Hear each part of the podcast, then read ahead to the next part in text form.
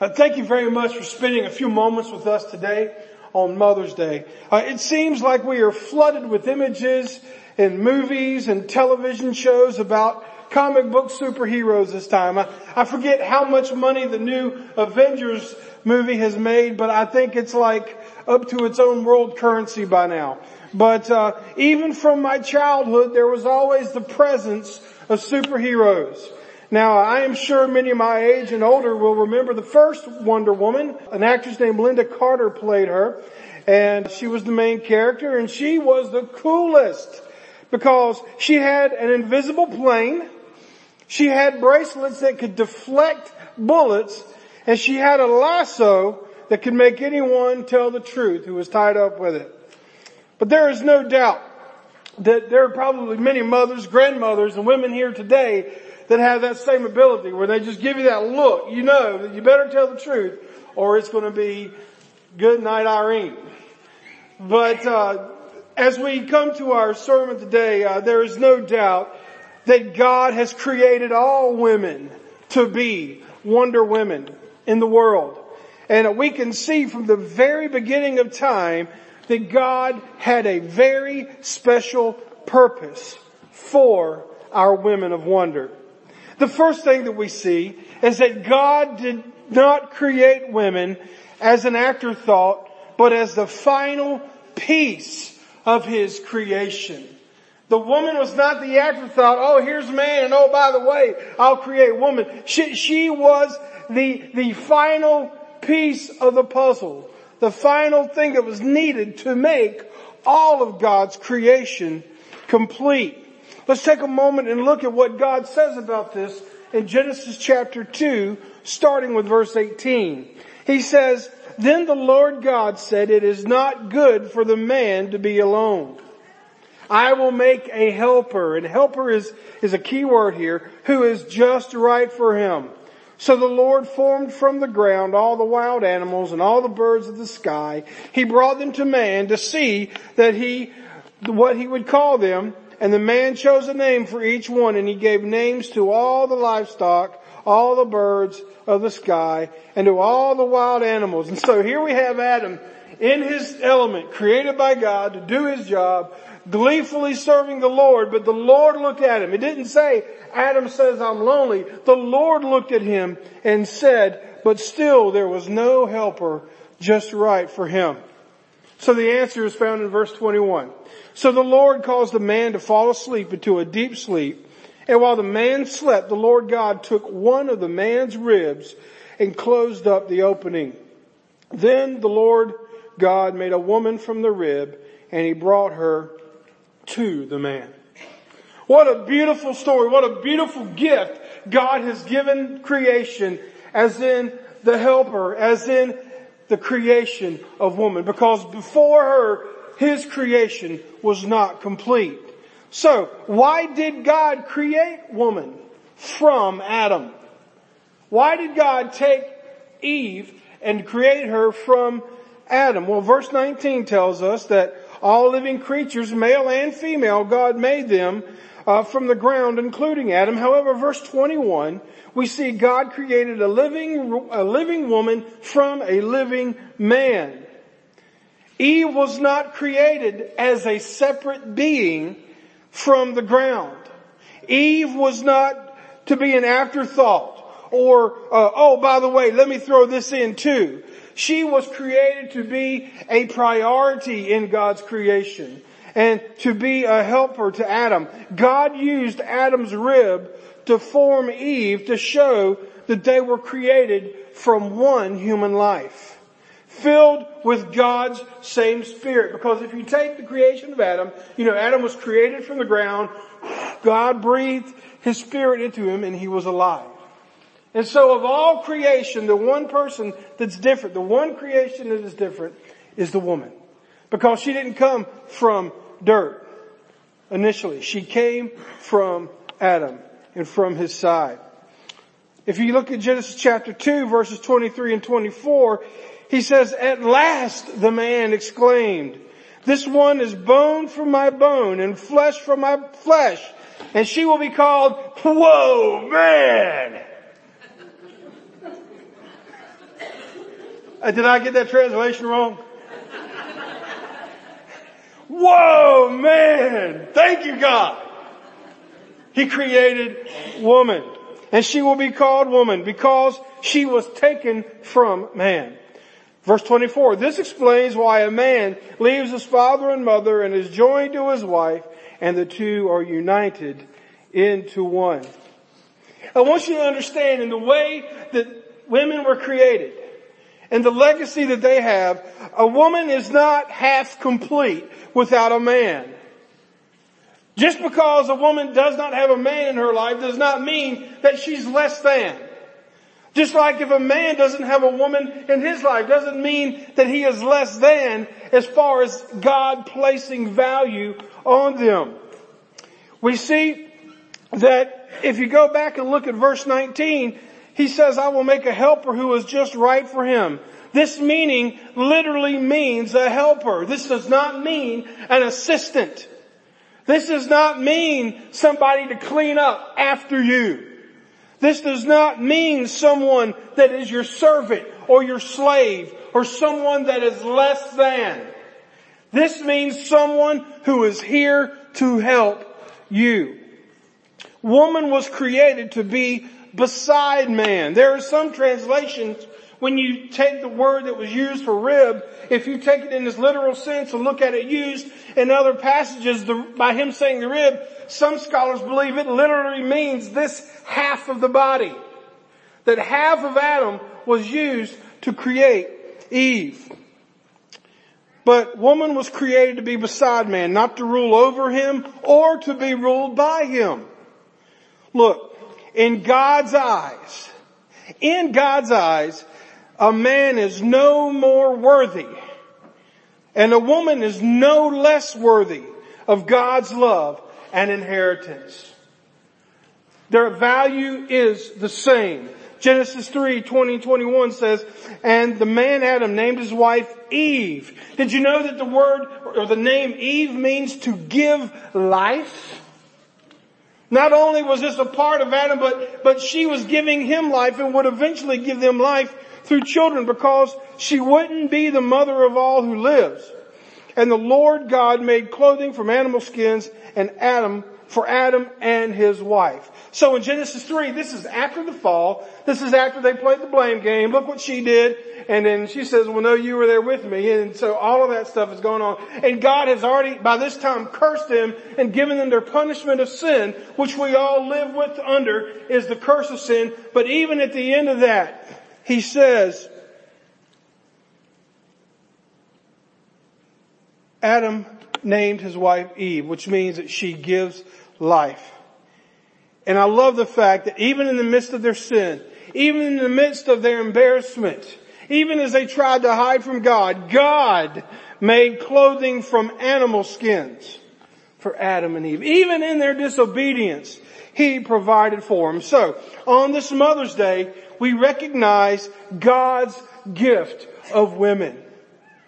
All women, mothers, grandmothers, those with kids, those without kids, women were created to be helpers. And I, again, I, am very, in this political climate, I'm not saying that, that they are to be servants, but I am saying that they are just, women, you are just as, as important, if not more, because we couldn't have this world without you. Even, even God knows that.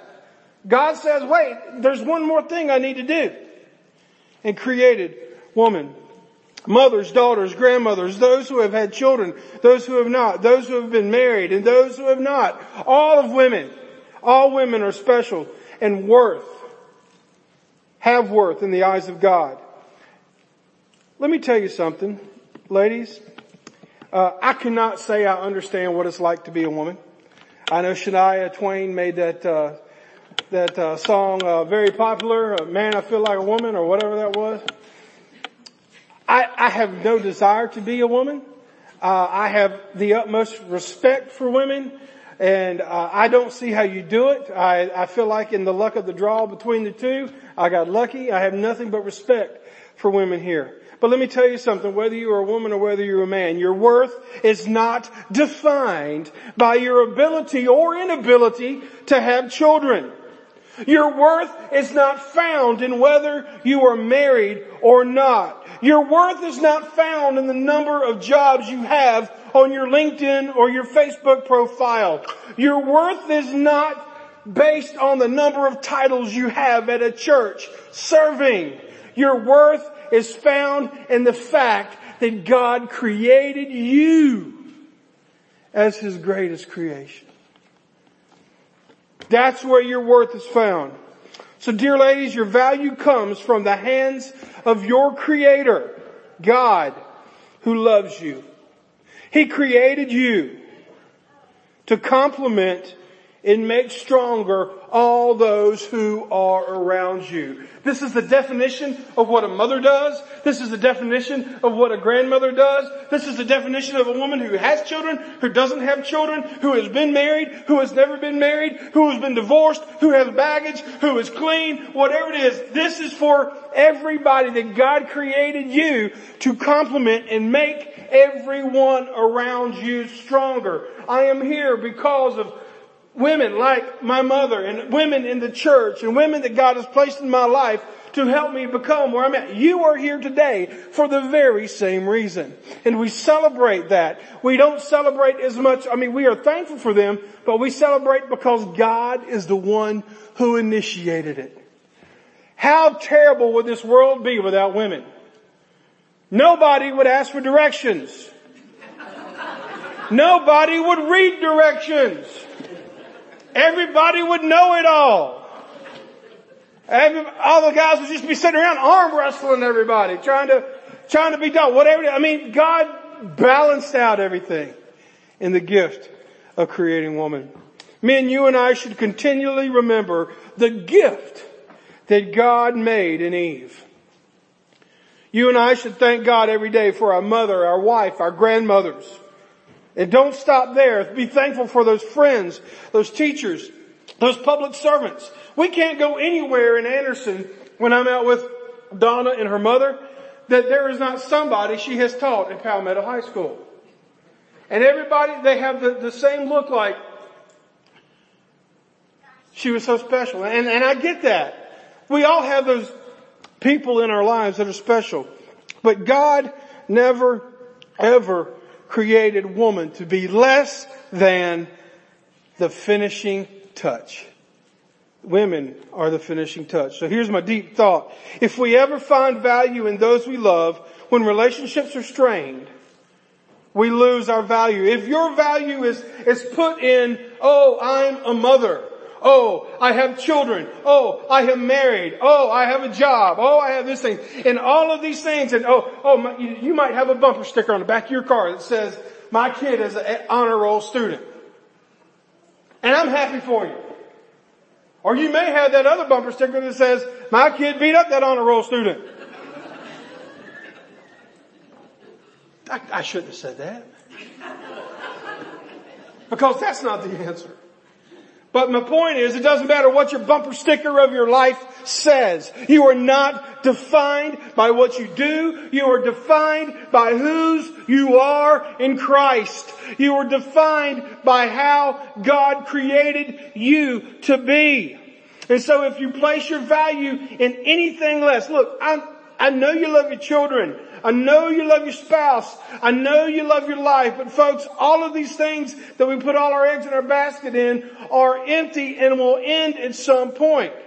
We know that because many of you are here today, you have your mothers and you're sitting beside them and, and thank God for that. But some of us, we don't have them. We know that it is finite. We know that there is an end to relationships. But because of what Jesus Christ has done on the cross and because of the way God has created you as women and created us as men and the roles that He has given us, we know that this is not the end.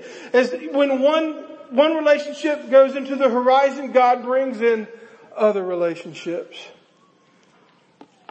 Do not define yourself by anything other than the value that God has placed on you. The second thing that we see is that Bible lessons a woman can teach by the way she lives. There are Bible lessons a woman can teach by the way she lives. And so if you wanted to go over to Proverbs 31 for a second, I'm going to show you a few of those. Uh, probably you will hear this passage on many Mother's Day occasions because it lists the, the things of a virtuous woman. And so, uh, men, if you're looking for a spouse, go to Proverbs 31. It'll give you a good idea. Make sure that she can spindle yarn and all these other kind of things, right?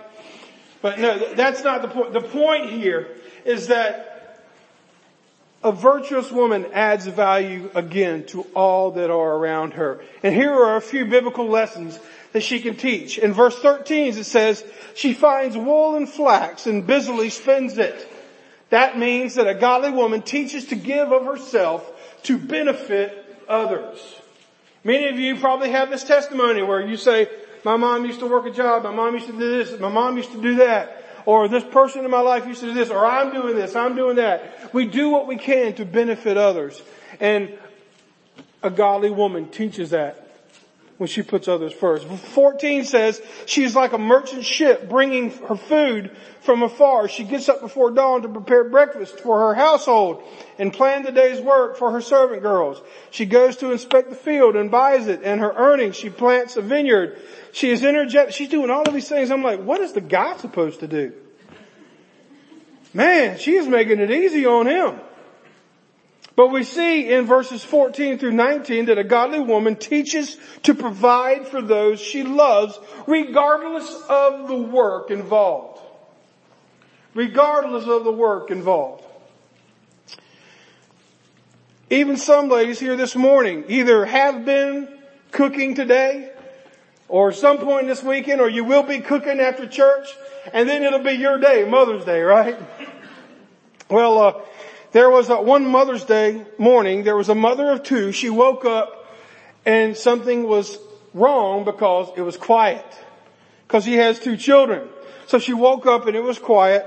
And then so she got up and the two children said, no mama, no, no, no, go back to bed. We've got this. So she goes, okay. So she goes back to bed and she lays down and before you know it, she smells bacon frying. Man, is there anything greater than being in the bed and smelling bacon frying? That is love right there, is it not? So bacon was frying, eggs were scrambling, toast was popping, and so she was like, oh, I cannot wait. I'm finally going to get breakfast in bed for my children. I love them so much. And so five minutes passed. Ten minutes passed. So finally she started getting hungry. She said, you know what? I'm going to go up and check this out. So she walks in. All the plates are clean and they said, happy Mother's Day. We didn't want you to have to cook for us. so I, I guess that's a gift. But you know what? I'm sure that mother thought, well, it isn't what I was thinking, but at least it's something. You know, I, I think of the gifts that I've given my mom over the years and probably that you've received as well. Some of them were heartfelt and others were maybe not so much, but you just knew that it doesn't matter what they give you. You're still going to be a mom. You're still going to work regardless of what it takes to make them. And that's biblical folks. Verse 22, it says, she makes her own bedspread. She dresses in fine linen and purple gowns. Her husband is well known at the city gates where he sits with the other civic leaders. So according to this, the virtuous woman does all the work and the man sits at the gate. Alright? Some of you ladies are probably saying amen. But no, I've always said a man can never be all that he's supposed to be unless he's got a woman behind him. Because, again, I can't imagine this life without the women that God has placed in my life, and I'm sure you feel the same way. But we see, even in that, that a godly woman makes those closest to her greater and renown because of her labor of love. I'm here today because of labor of love of my, my mother. I am here today because of labor of love of my wife. I am here because of labor of love of other women that God has placed into my life. And the thing is, you are too. If you were to take a moment and think about it. The last thing we see is that real, in real life, a real life Wonder Woman will teach others to love and fear Jesus. I'll tell you what folks, look, there is nothing wrong with extracurricular activities, ball, study hall, accelerated classes, summer book read, whatever you want to put your kid through and, and spend all your effort doing that to put those kids in it. But I'm telling you what, parents, if you spend your life keeping your kid busy, out of trouble, so that they will be good, but never raise them to love the Lord, you have missed the mark. We've got to teach our kids to love and fear Jesus. And we see this in Matthew 26 verses 6 through 13. It says, Meanwhile, Jesus was in Bethany at the home of Simon, a man who had previously had leprosy. Boy, that was bold. A man that used to have leprosy, now Jesus is, is with him. And while he was eating, a young woman came in with a beautiful alabaster jar of expensive perfume and poured it out over his head. The disciples were indignant. Get this, the disciples. The disciples were mad. Who was this woman coming and messing up our little party? With her, her jar. Well, that alabaster jar of perfume probably cost her a year's wages. And it was probably an alabaster jar of perfume that she was saving for either her burial or a loved one. But she brings it in. And it says, verse 9, it could have been sold for a high price and the money given to the poor. That's what the disciples are saying. They're calling this a waste. Verse 10, but Jesus, aware of this, replied, why criticize this woman for doing such a good thing to me? You will always have the poor among you, but you will not always have me. She pour, she has poured out this perfume on me to prepare my body for burial. And I tell you the truth, wherever the good news is preached throughout the world, this woman's deed will be remembered and discussed. What we see here in this woman's sacrifice of an alabaster jar. We see that it was costly. Many of you are women here today and men that have sacrificed for your children, sacrificed for loved ones, sometimes even to where it costs something, but, but you wouldn't go back and change that because you love them. This woman loved Jesus and, and everything that she had treasured and worked for did not matter. This woman was misunderstood by others, even the disciples. This was done out of love and fear for Jesus. And Jesus used this to advance the gospel. Mothers, fathers, grandmothers, women of influence. When you invest into these children, when you invest into your family, when you quote unquote put the fear of God in them, and I'm not talking about a punishment. I'm talking about a love and respect for the Lord. This is the type of outpouring that you will see in their lives. Now look, I know that there are plenty of people that raise their kids in church and when they got old enough, they were wild as bucks. Some of them may still be out there. But folks, even the prodigal son came home. Keep praying. Keep trusting. Keep holding. Of all the people that were there that day, she was the one that smelled like Jesus because of her sacrifice. Folks, our families need to smell like Jesus. So how can any woman or person for that matter come to realize all that God has for them? Well, a godly woman, wife, mother, sister, or, or whatever you want to put there cannot be everything to everyone all the time. Look, ladies and men, let me tell you something. If you're trying to please the people that are under your roof, or if you are trying to please the people that you worship with, if you're trying to please the preacher, if you're trying to please your boss, you will never, you will always fall short in some ways. You know how I know that? Is because have you ever put your faith in a person? Nine times out of ten, they mean well, but sometimes they're going to fail. Folks, God expects us to be perfect, but He knows that we can't be it on our own. That is why He sent Jesus Christ.